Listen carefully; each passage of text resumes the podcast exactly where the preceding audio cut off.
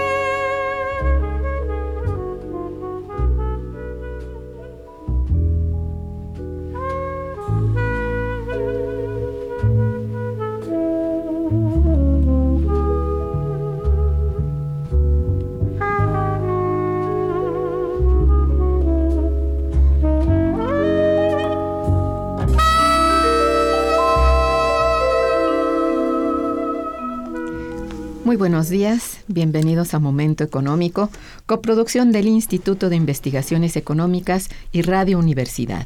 Les saluda Irma Manrique, investigadora del Instituto de Investigaciones Económicas, hoy jueves 22 de octubre de 2015. El tema que abordaremos el día de hoy es el nuevo declive y el desastre de la economía mundial. Para ello contamos con la valiosa presencia de los maestros Emilio Romero Polanco y Gerardo Minto Rivera. Bienvenidos. Gracias, ambos. Gracias. El teléfono en el estudio es 55 36 89 89 con 2 líneas. Asimismo, los invitamos a comunicarse desde el interior de la República al teléfono LADA sin costo 01800 505 2688. La dirección de correo electrónico para que nos manden sus mensajes es una sola palabra momentoeconómico@unam.mx. De nuestros invitados, Emilio Romero Polanco es economista por la Facultad de Economía de la Universidad Nacional Autónoma de México.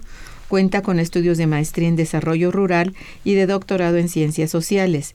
Es investigador de tiempo completo del Instituto de Investigaciones Económicas, en donde se encuentra adscrito a la Unidad de Investigación de Economía Mundial. Él ha sido coordinador del Seminario Institucional de Economía Agrícola y es autor de diversos libros, capítulos en libros y artículos sobre agricultura y alimentación en México. Gerardo Minto Rivera tiene estudios de doctorado en investigación económica por la Universidad Complutense de Madrid. Es maestro en Relaciones Internacionales por la Facultad de Ciencias Políticas y Sociales de la UNAM y licenciado en Sociología por la misma facultad.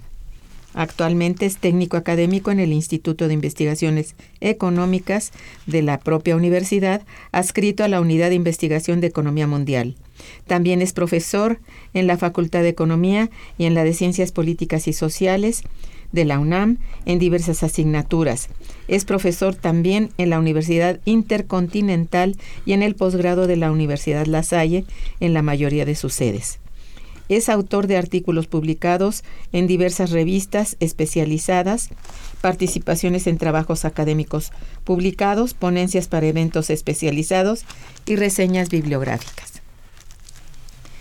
tenemos que los días 28 y 29 de octubre de 2015, esto es la semana próxima, tendrá lugar en el auditorio Ricardo Torres Gaitán de nuestro Instituto de Investigaciones Económicas el 10º Seminario de Economía Mundial, el cual en esta ocasión tendrá como tema central justamente el nuevo declive y el desastre de la economía mundial, situación y perspectivas.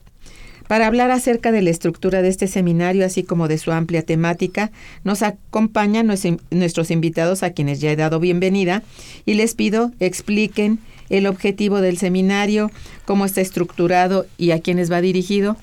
Gerardo. Sí, muchas gracias por la invitación, doctora. Muy buenos días.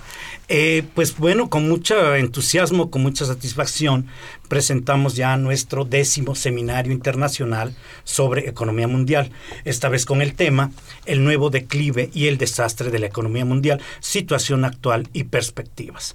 Antes que nada, me gustaría mencionar que en estos 10 años, bueno, nuestros seminarios han incluido en sus eventos una pluralidad de académicos, investigadores, que han hecho de este seminario el foro de mayor participación en nuestro instituto, con reflexiones y propuestas sobre la realidad nacional interconectada al desarrollo internacional. ¿Qué es lo que lo ha caracterizado a nuestros seminarios en estos 10 años? Entre otras cosas, que se han presentado pensamientos críticos y análisis alternativos que contrastan, tenemos que decirlo en estos términos, con los diagnósticos oficiales o de otras instituciones o universidades justificadoras del fenómeno de la economía global y que en el fondo solo plantean reformas de fondo a los desajustes con poca claridad respecto al reacomodo actual en términos de geopolítica, de geoeconomía y sobre todo de la recuperación de la economía tanto a nivel de las economías nacionales como a nivel internacional. Entonces, en concreto, a lo largo de estos 10 años ha sido un punto de encuentro estos seminarios de especialistas en este tipo de estudios de los problemas y carreras afines también, ¿verdad?, para hacer de nuestro seminario uno de los más importantes en su especialidad. En esta versión de este año hemos incluido temas dentro de la multitemática que se maneja a nivel global, a nivel internacional. Bueno, temas como la guerra geofinanciera entre el dólar y el yuan renminbi. Tenemos que mencionar que van a incluir dos grandes conferencias magistrales, grandes por la temática, dadas por el doctor Alfredo Jaliferrame y el doctor John Saxe-Fernández. Y la temática que van a llevar a cabo es precisamente esto, esta guerra geofinanciera entre el dólar y el yuan renminbi, y de parte del doctor Saxe-Fernández, Estados Unidos, un análisis muy a fondo de Estados Unidos como el epicentro de la crisis. Además, bueno, estaremos también contemplando una mesa redonda que lleva el título de precisamente el nuevo declive y el desastre de la economía mundial con ponentes de Argentina, tenemos de España, de la Universidad de Sevilla y también del Instituto y de la División de Estudios de Posgrado. Entonces, creemos donde se abordarán también diversos temas como los asuntos no resueltos de la economía mundial, una perspectiva, la agenda global sustentable, dentro de la perspectiva teórico económica aplicada, digamos, el ciclo económico de 2007 al 2015 y la política aplicada, y así también como el Tratado de Libre Comercio recientes y los costos para la industria nacional a nivel México en su contexto internacional. Entonces, a grosso modo, ese es el desarrollo de nuestro próximo seminario a nivel internacional que los invitamos, va a estar muy interesante.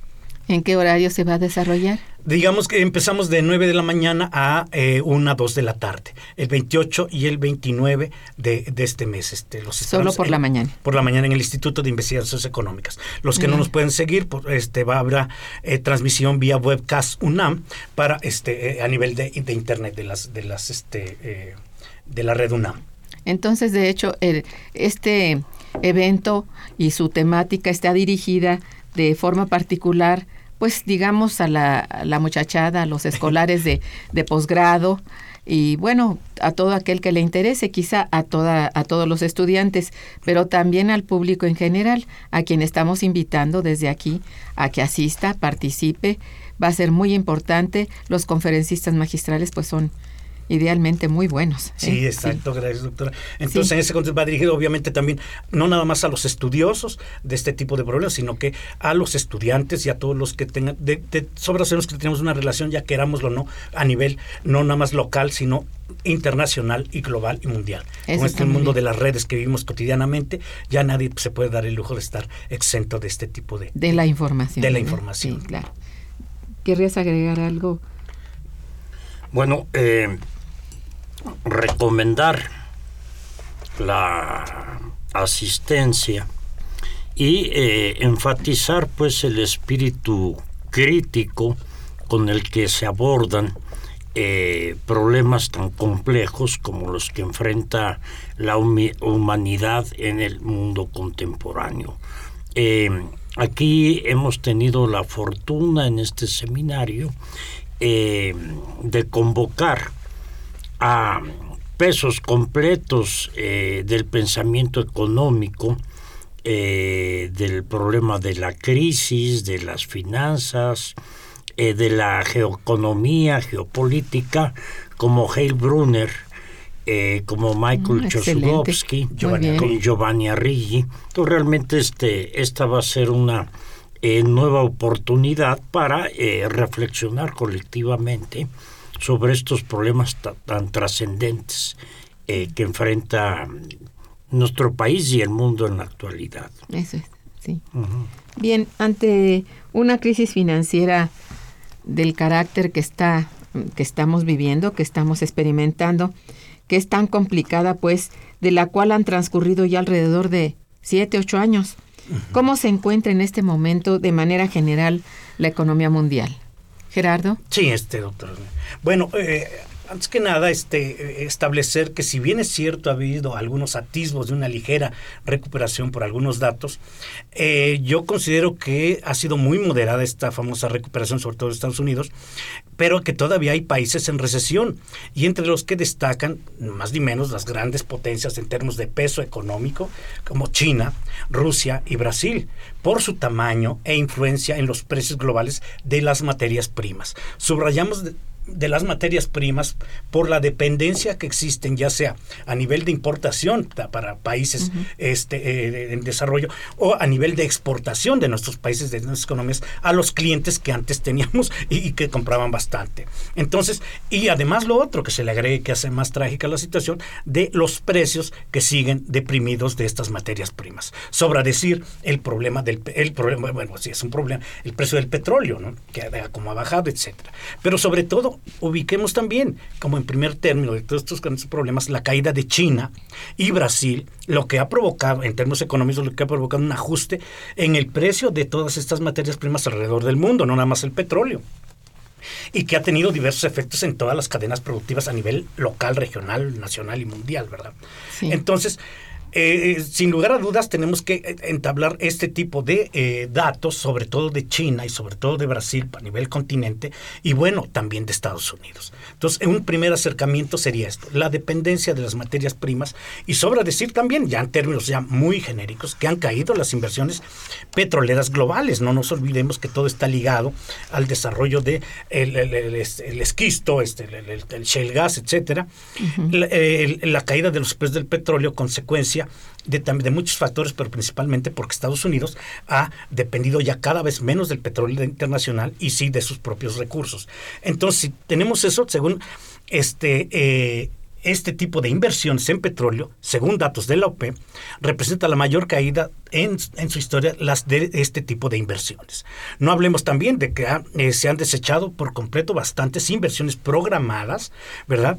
Las inversiones en aguas profundas, y podrían caer, damos un dato, entre 20 y 30% de estas inversiones globales se querían, ¿no? Sí. Y si bien es cierto, bueno, todo esto se le acerca a la volatilidad, el papel de Siria, el papel del reacomodo geopolítico, que también incrementa todo este nerviosismo sobre, concreto, los precios del petróleo, que sigue siendo fundamental para nosotros.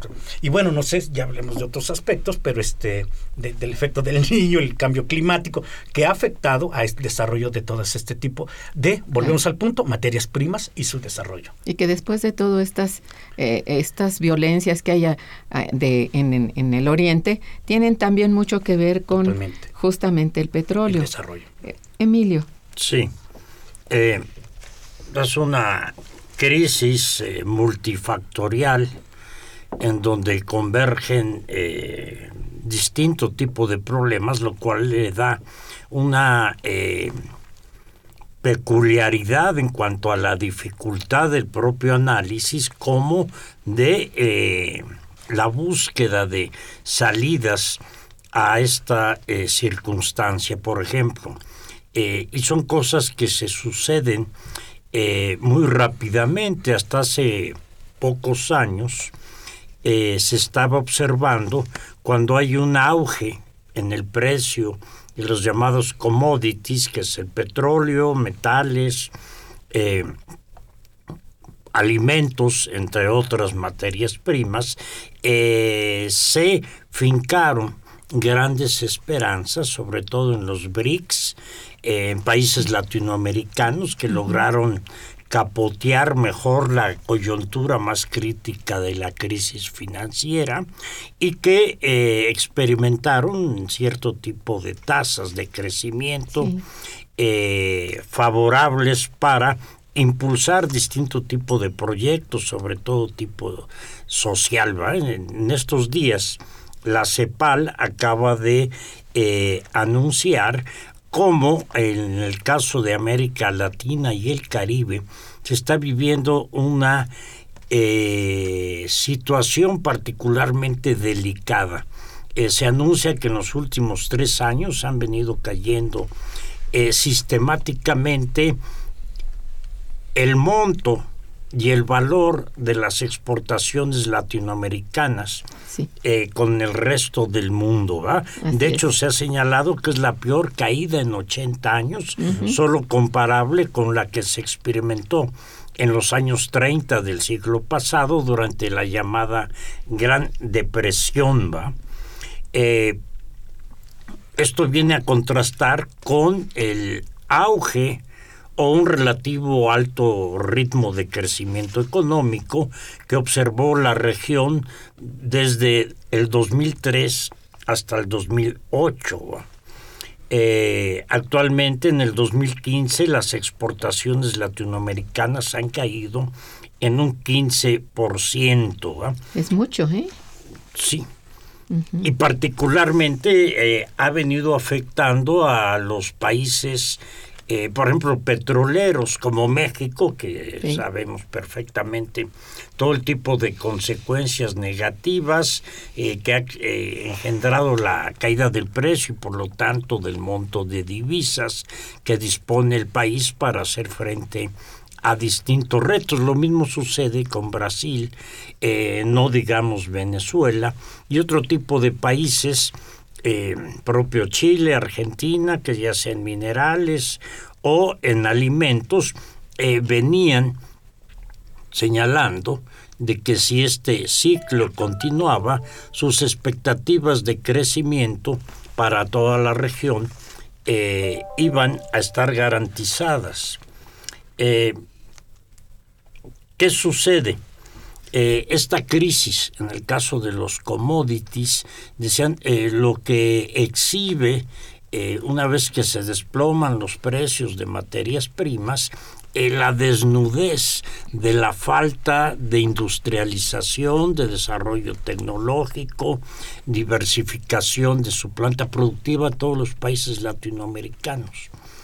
Y también el tipo de convulsiones políticas, lo hemos estado observando en países como Brasil, países como Venezuela, que están enfrentando graves retos en el desborde de la inflación, en la caída de sus exportaciones, de sus ingresos, en el caso de Venezuela, desabasto de todo tipo de productos y que pueden poner en riesgo de continuar esta coyuntura, como todo parece indicar que al menos en corto plazo así será, la perspectiva de que gobiernos que intentan retar a la política neoliberal puedan o no sostenerse. O sea, esto tiene, pues, efectivamente, consecuencias no solo económicas, comerciales, sino sociales y políticas. Exactamente, coincido completamente. Sí, nada más agregar, sí, doctora, sí, a lo que dice el maestro Emilio Romero,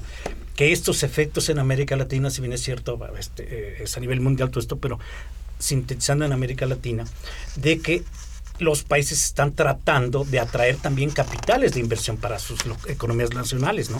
No es de gratis que Brasil, como Colombia, están llevando ahorita a cabo reformas importantes en su legislación de inversión petrolera extranjera para atraer precisamente recursos al sector. México, no olvidemos, estamos ahorita en estos momentos en donde subasta diversos campos petroleros cuya segunda fase de la ronda 1 tuvo, entre comillas, algunos resultados de venta. Entonces, el objetivo es ese, de que se están buscando recursos que vengan a invertir, y las inversiones, digamos, que están ¿cómo se llama? Desalentadas, escasas, digamos. Exacto. Sí. Sí. Y también la cosa es más trágica para nuestros países en términos de América Latina por el grado de dependencia de las materias primas. Nada más como datos, Venezuela depende de materias primas para 98% del valor de sus exportaciones totales. O sea, si en términos crudos digamos que el país no produce prácticamente nada que no sea petróleo, hierro y aluminio. Entonces, todos los alimentos, imagínense. Ecuador depende de las materias primas en el 86% de sus exportaciones también. La mayor parte de lo que exporta es también petróleo, plátanos, flores, en fin. Bueno, ya no los de Colombia, Bolivia, Argentina, Chile, el mismo Brasil, que depende de las materias primas para el 52% de sus exportaciones. Entonces, si hacemos una sumatoria, digamos que es más desalentadora por la dependencia tanto de las materias primas a nivel de importación y a nivel de exportación, ¿con base a qué? A al petróleo, ¿verdad? Entonces, y bueno, ya nada más un último comentario a propósito de estos efectos a nivel global. A nivel de Europa, inclusive o a nivel mundial, los famosos efectos climáticos de El Niño.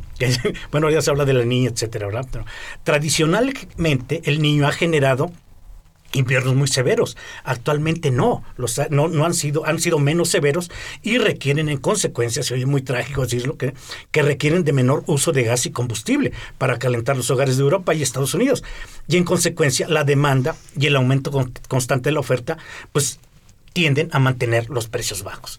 Entonces, estamos hablando incluso en términos maquiavélicos. Ojalá que algún evento inesperado bélico suceda, que algo pase para que se reactiven en el Medio Oriente, obviamente, los precios en este juego, digamos, a nivel global de los precios y las materias primas. Sí, todo parece estar como premeditado para que suceda así.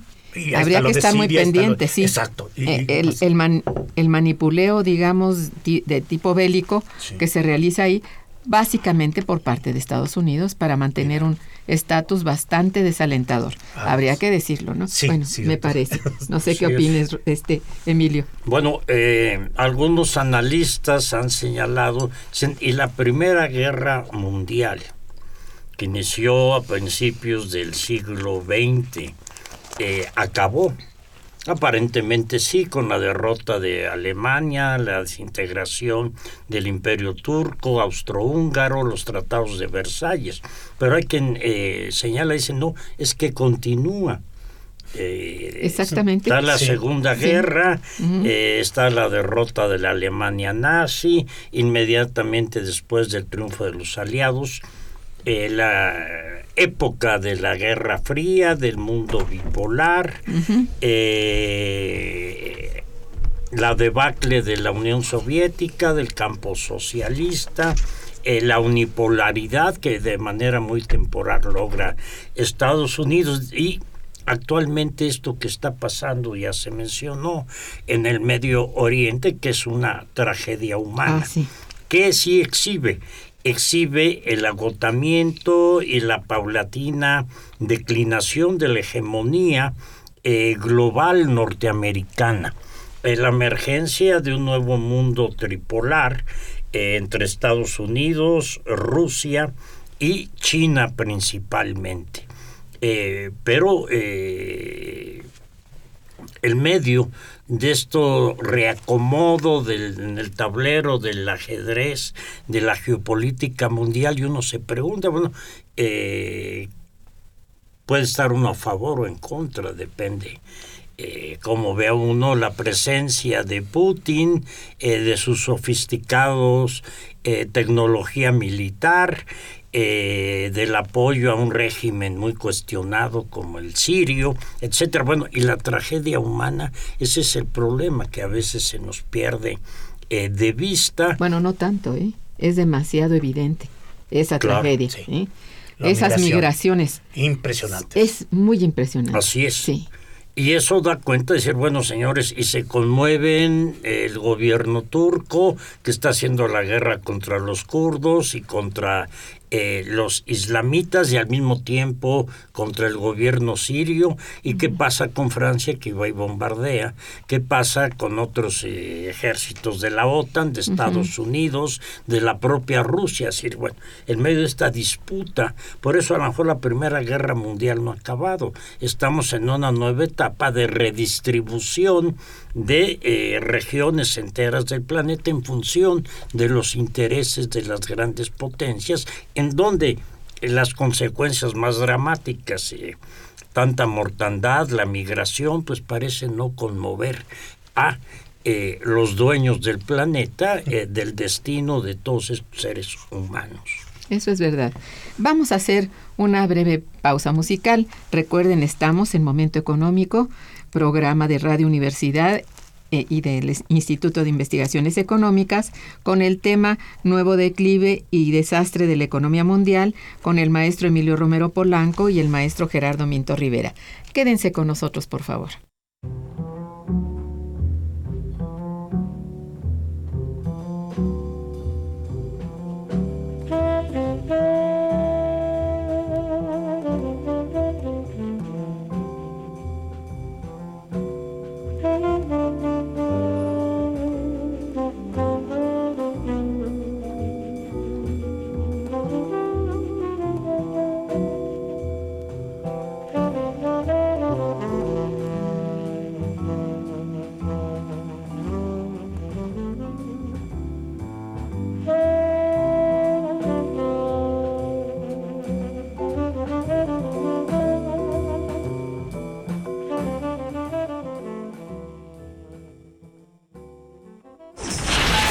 Está escuchando Momento Económico.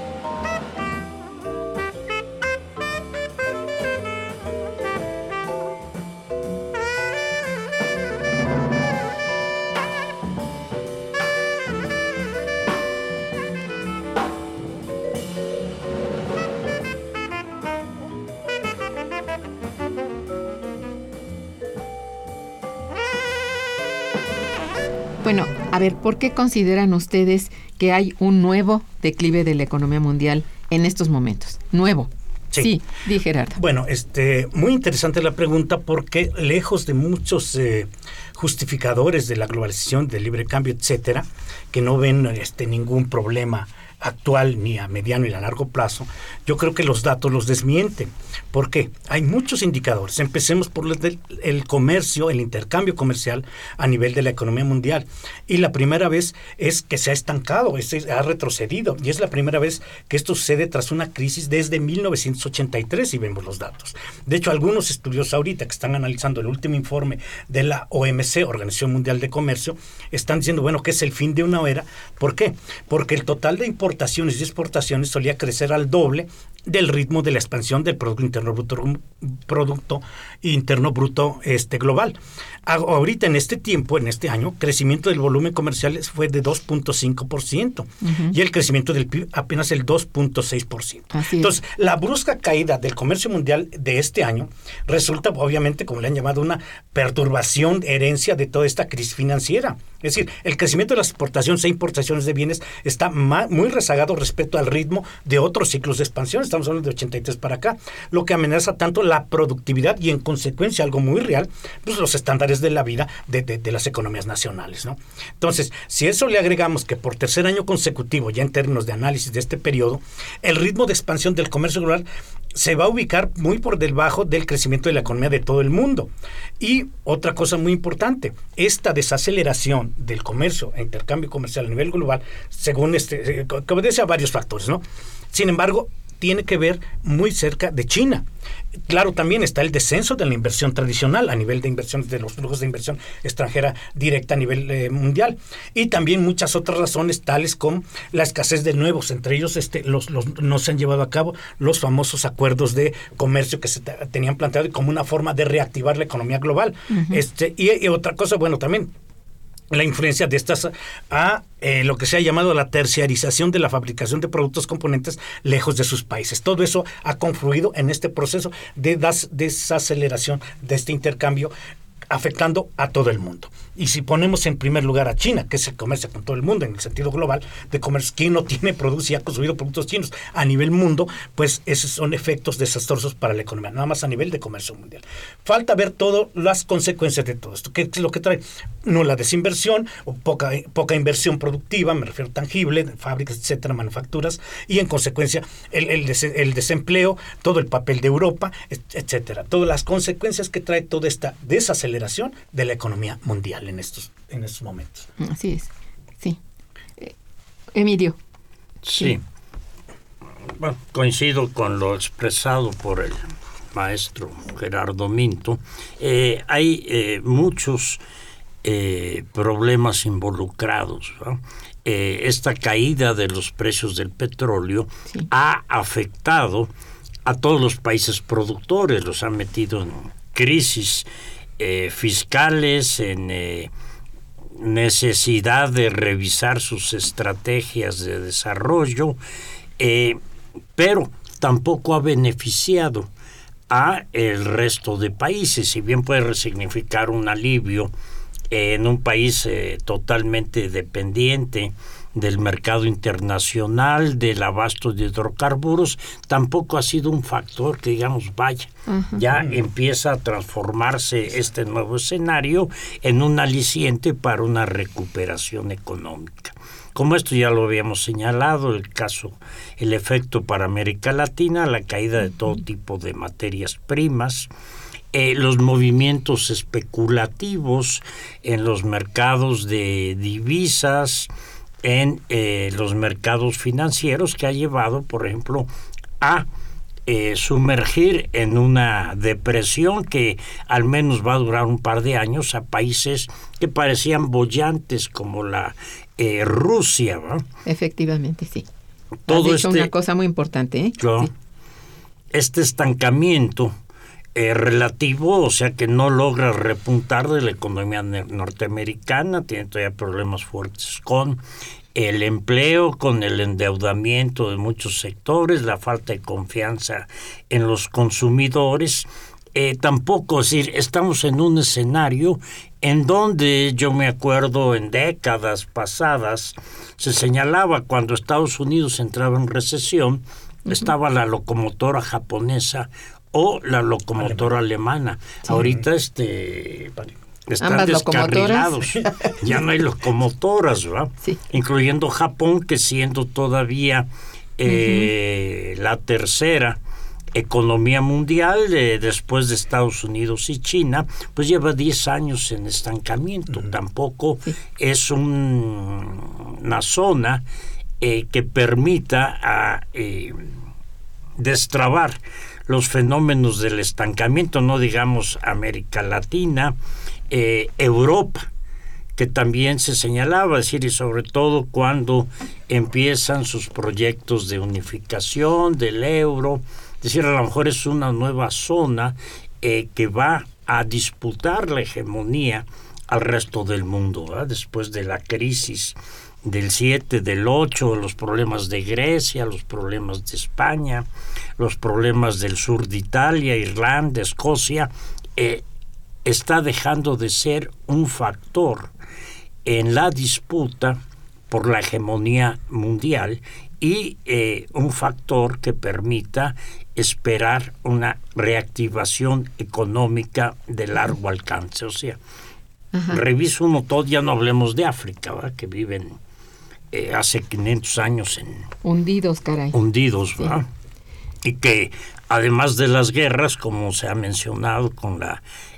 tragedia humana que generan en Libia, en Irak, en Afganistán, en Siria, también está esta situación de, además de violencia, de extrema pobreza, de falta de perspectivas, que lleva también a que no solo los pueblos árabes, sino también crecientes sectores de África negra estén migrando hacia Europa. Esto está creando también un reto, una situación inédita que en el caso europeo, decían, desde la Segunda Guerra Mundial no se veían estos movimientos migratorios que generan problemas adicionales, políticos, culturales, sociales, religiosos, pero también económicos. Europa, ¿va? Entonces sí es todo un panorama en donde está llevando a muchos analistas a decir, señores, pero esta crisis de alguna manera llegó para quedarse. Es decir, un análisis más a fondo de los factores que pudieran impulsar el crecimiento están actualmente aletargados y es difícil pronosticar que en el mediano largo plazo se vuelvan a experimentar en el capitalismo global, en momentos de auges económicos sostenidos como los que se vivieron después de la Segunda Guerra Mundial. Parece que ese tipo de escenarios no tienen ningún sustento sólido en la realidad. Sobre todo a corto plazo, eso está... Exacto. Bien, en una palabra, que el nuevo declive es en verdad un declive mundial. Global. Es decir, no es un declive de continente, de zona, de región o de país, es una cuestión global. Y esto es sumamente delicado porque en verdad está en entredicho realmente todo el sistema capitalista. Todo el sistema capitalista mundial, ¿verdad? Mundial, así es. Entonces, esto es gravísimo, habida cuenta que no se avisora, como acaba de decir el maestro Emilio Romero, alguna forma, alguna estrategia, salida, un grupo de instrumentos que den, por lo pronto, que se avisore cierta mejoría. La sistematicidad de la crisis está, perfectamente situada en este momento y no es de ninguna manera para nadie, para ningún país, algo... exento. Algo que no le dé importancia. Claro. Ahorita todos... estamos preocupados por esa circunstancia. Si me permiten, voy a agradecer a don Agustín Mondragón, uno de nuestros radioescuchas fieles, que los felicita por su participación. Gracias. Dice, la economía del mundo es preocupante, pero la de México es aún más preocupante por las torpezas que cometen los gobernantes, destruyendo el Estado de Derecho y poniendo por encima a los tratados internacionales que tantos economistas como tanto economistas como abogados, saben bien que esto solo beneficia a empresas transnacionales, sin importar la miseria que van sembrando al despojar a los países de sus recursos naturales. Nos estamos convirtiendo en esclavos económicos, mentales y físicos. Las transnacionales hoy imponen las normas a los países y los gobiernos no ponen límites al saqueo de estas. De es acuerdo, su opinión. Total. Yo creo que coincidimos. Sí, Emilio. Así es. ¿Qué ha sucedido en nuestro país dentro del contexto de la emergencia de la economía global? Bueno, desde 1982... en plena crisis de la caída otra que hubo de los precios del petróleo y la crisis de la deuda externa que llegó a más de 80,000 millones de dólares en esa época, el gobierno mexicano decide aceptar las reglas impuestas por el capitalismo global, por el Fondo Monetario, por el Banco Mundial, otro tipo de agencias, con la promesa de que esto iba a permitir estas reformas que sugerían la modernización de la economía, su mayor competitividad, su mayor proyección internacional, para el medio de muchos esfuerzos, de disciplinas fiscales, de pérdida de seguridad social.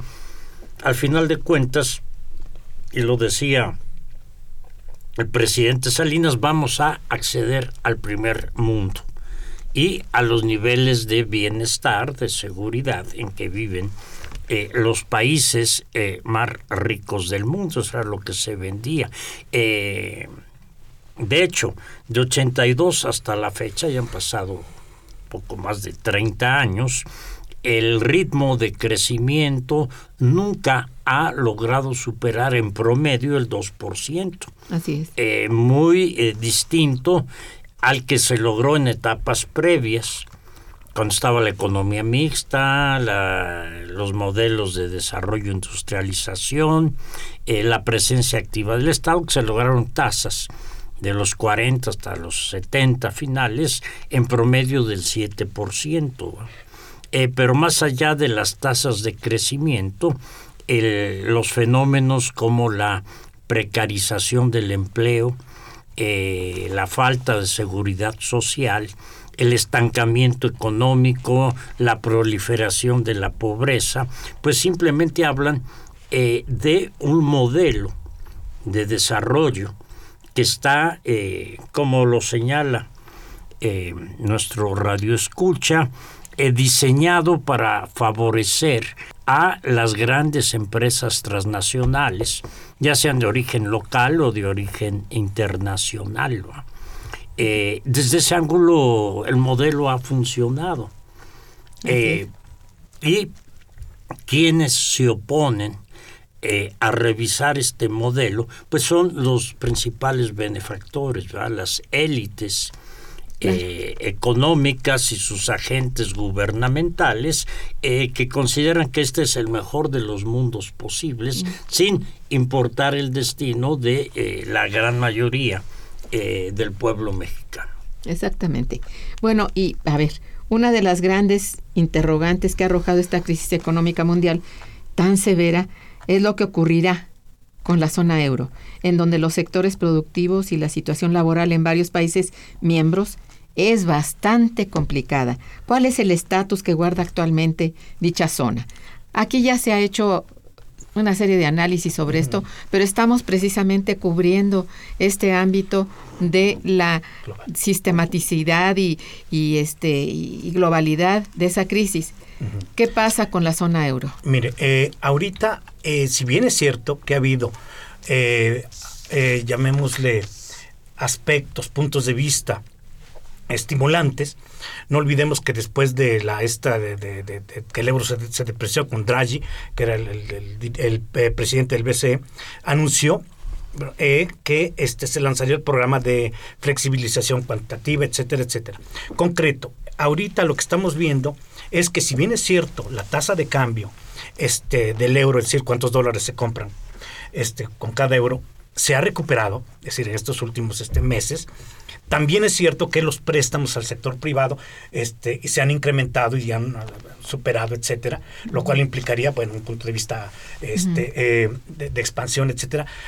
Hay un aspecto tangible que es el que me gustaría resaltar, que es que el desempleo se ha mantenido y se ha tendido a bajar. La tasa de desempleo se ha mantenido en toda la zona de euro, entonces no se puede decir que ahorita se esté, digamos, en términos de expansión, de recuperación económica, etcétera, de la zona del euro, sino al contrario, yo creo que se ha estancado y no se han visto en términos tangibles una recuperación con base nada más en estos tres indicadores. Ahora, si a eso le agregamos el problema que ya se había tocado aquí sobre la cuestión migratoria, vemos que tiene más problemas que solo es un problema de orden migratorio. Una, se ha estado permanentemente hablando de esta, que obviamente que es una tragedia, la tragedia permanente de esta crisis que enfrenta, y que ya ha costado la vida, tenemos que decirlo, más de 2.300, 2.400 gentes en este año, lo que va del año, lo cual, sin embargo, este proceso migratorio es algo interesantísimo, ¿no? Puede convertirse en el motor de relevo que mantenga el modelo de prosperidad del welfare. Era lo que yo decía, todo está bien calculado. Y una oportunidad de crecimiento económico. Porque, señores, digámoslo rápido, muchos países, no vamos a meternos en uno por uno porque no acabaríamos, muchos países de Europa, el envejecimiento global de la Unión Europea perderá, oiga, se ven 33 millones de trabajadores en los próximos 20 años, es decir, 11% de su fuerza laboral actual. Peor todavía, la economía europea experimentará una caída del 25% del número de jóvenes de entre 20 y 30 años que demandará un empleo, mientras que la cantidad de trabajadores de 60 a 70 años de edad crecerá casi en el 30%. O sea, son datos impresionantes. Ante estas circunstancias, señores, es obvio que por eso los alemanes son los que tienen más, va a tener más escasez de fuerza de trabajo, son los primeros en abrir los brazos. Y se está ahí contraponiendo a todos los estereotipos, óigase bien, y a todas las malas intenciones, sobre todo los movimientos derechistas, racistas, neonazis, etcétera, como quieran llamarle, ante los migratorios, cuando ellos llegan a darle un impulso, en términos de economía se llama insuflar la economía desde adentro para mantener que su nivel de prosperidad y su nivel de welfare state, y entonces, señores, son unos temores muy infundados y, como decía ciertamente la doctora, bien calculados para los próximos 10, 15, 20 años, si no es que más. Sí, que haya una especie de automaticidad en que, bueno, Malthus tenga razón, finalmente, señores, ¿no? Que haya que deshacerse de una buena parte de la humanidad. ¿Qué cosa? No, sí. Es tragedia, es crudo, sí, son crudos estos datos. Es verdad. Y no olvidemos que así como nuestros trabajadores, tenemos que decirlo en estos términos, mexicanos que van a trabajar y hacen crecer la economía norteamericana de nuestros países de América Latina, revela que la migración a nivel de datos de la OECD contribuyó con 70% de la fuerza de trabajo en Europa a este crecimiento. Y en Estados Unidos, los paisanos fue del 47%. O sea, en Europa ha sido más el aprovechamiento de la fuerza migratoria que todo en otras regiones del mundo, ¿verdad? Pues sí. Interesantísimo. Sí. Pero bueno, concreto, sigue estancada euro, no se ve en lo tangible, en lo real, la economía real que estamos manejando cotidianamente, sobre todo en el empleo, que sigue totalmente decaída. Así es. Y con eso, pues desde luego, el efecto es multiplicado. Ajá. El producto sigue deprimido. Totalmente. Efectivamente. Exacto, sí. Bien, pues vamos a hacer una breve pausa musical y regresaremos. Quédense con nosotros.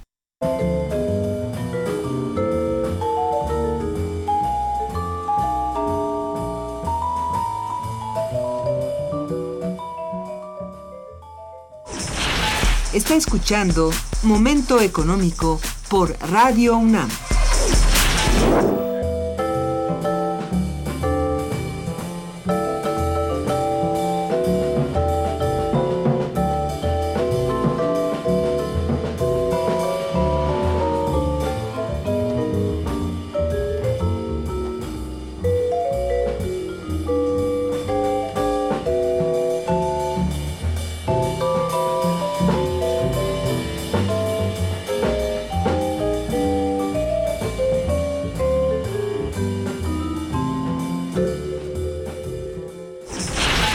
El teléfono en cabina es el 55 36 89 89.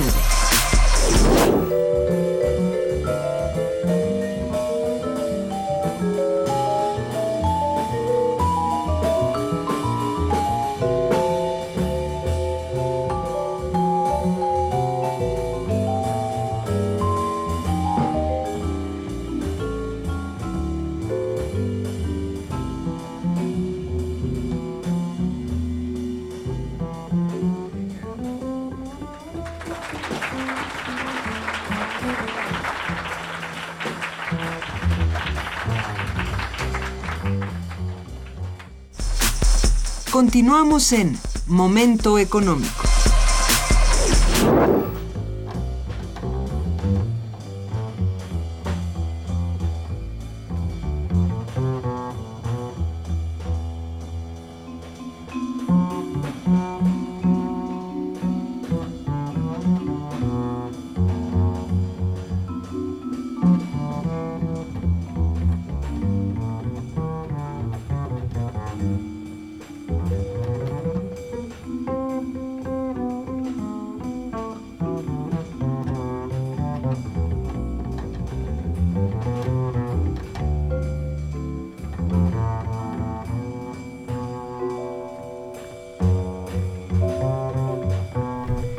Bien, hace un momento hablabas ya, Gerardo, sobre la postura de China.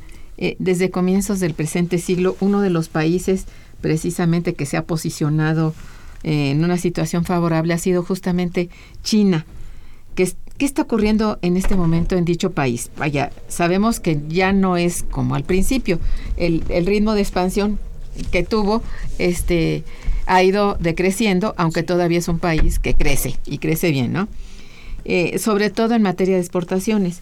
En este momento, ¿cuál es su suerte, su posición en la crisis? Porque no podemos negar que la crisis va de lleno todavía, ¿eh? Afectado. Sí, como bien dice usted, doctora. Estábamos, ahora sí que se nos acostumbró y lo leíamos constantemente a nivel de prensa y noticias económicas cotidianas del crecimiento de China. Estamos hablando de un 9, de un 10, de un 11% crecimiento anual. Impresionante. ¿Qué pasa cuando de repente empieza a decrecer? Y no nada más decrecer, digamos, en el sentido a nivel de impactante, un punto porcentual, 2 puntos porcentuales. Pero eso ha impactado a toda la economía mundial por los niveles de dependencia que hay, tanto de compra de los chinos que nos hacen a nuestros países como materias primas, tanto por la compra que se hace de aquí a los chinos. No olvidemos que China... De todo tipo. Es un mercado impresionante. Estamos hablando de 1.350 millones de chinos. Es casi 10 veces más que la población de nuestro país. Entonces imaginemos un mundo de consumo de esos niveles, cuando tienen un nivel también, tenemos que decirlo, de clase media, que si le apostamos que sea un 10% de la población, estamos hablando de más de 100 millones de clase media pudiente, de alto poder adquisitivo, que compra y consume cualquier nivel de productos occidentales. Al revés, nosotros dependemos en grandes rubros de nuestra economía, de las compras que se hacen también a ellos, ¿no? No olvidemos que hay otros países más dependientes. Estamos hablando de, no nada más de Rusia, Taiwán, sino de Australia, de los mismos Estados Unidos, de Corea del Sur, en donde... ya no hablemos de nuestros países latinoamericanos, como ya mencionamos hace un rato, que dependían de las ventas que se le hacían a China, sobre todo, no nada más de petróleo, sino también de frutas, también de sobre todo de cárnicos, sobre todo de alimentos que se le vendían en grandes cantidades. ¿Y qué pasa cuando este país dice, bueno, sabes que de lo que te compraba de acero ya no te voy a comprar más que la mitad, y si no es que menos, y si no es que este año no? Oye, ¿y qué hago yo con todos mis volúmenes de acero, de hierro, de carne, en fin, de tantos productos, materias primas? Sí, es un principio de crisis. Exacto. Y de crisis fuerte. ¿Quién me lo va a consumir? Sí, exacto. Sí. Y no olvidemos también, no es nada más para nuestros países, entre comillas, en vías de desarrollo, como les llamemos.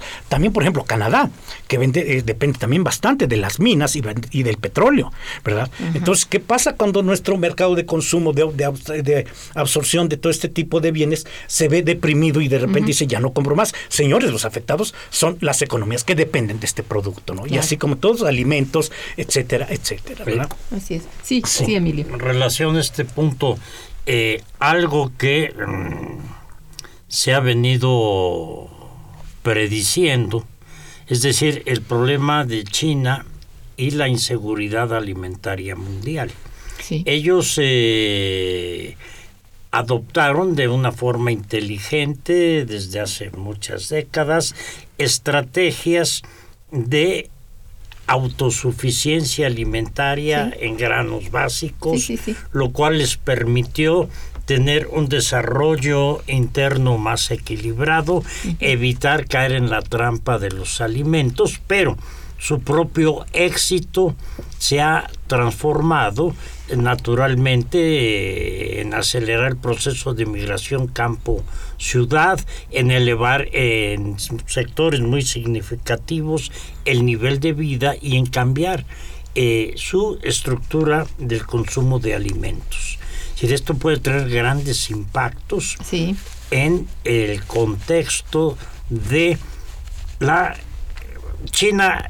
Se acaba de anunciar, ha comprado o alquilado más de 40 millones de hectáreas, sobre todo en África, sí. en Brasil, sí. en Argentina, que no piensan explotarlas para el mercado mundial, sino para asegurar su consumo. Sí. Esto pues ya lo han hecho incluso de México. Sí. Exacto. Sí.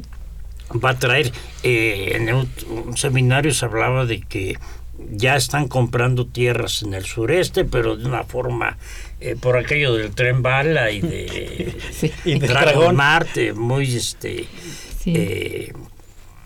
Cuidadosa. Es decir, en el futuro, China, que además tiene, aunque han caído un poquito para hacer frente a sus crisis bursátiles, es el país que con mucho tiene más reservas en dólares en el mundo, y por lo tanto, si es de su necesidad, puede comprar a cualquier precio alimentos, y las consecuencias que eso puede traer sí, claro. para el resto del mundo pueden ser muy significativas.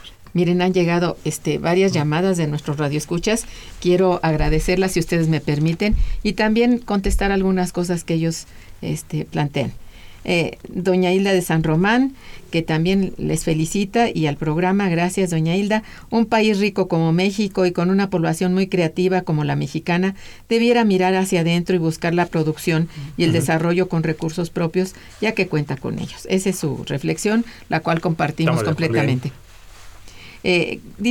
Pregunta, ¿quiénes serían los invitados que vienen de fuera? ¿Te recuerdas, Gerardo, en el programa del seminario? No. Tenemos, por ejemplo, de la Universidad de Argentina, el doctor Buccieri, sí. que también tenemos de Flavio Buccieri, de la Universidad de Argentina, tenemos de la Universidad de Sevilla, España, Alfonso Espósito García, y también, invitados nacionales de la División de Estudios de Posgrado de nuestra Facultad de Economía. Muy bien.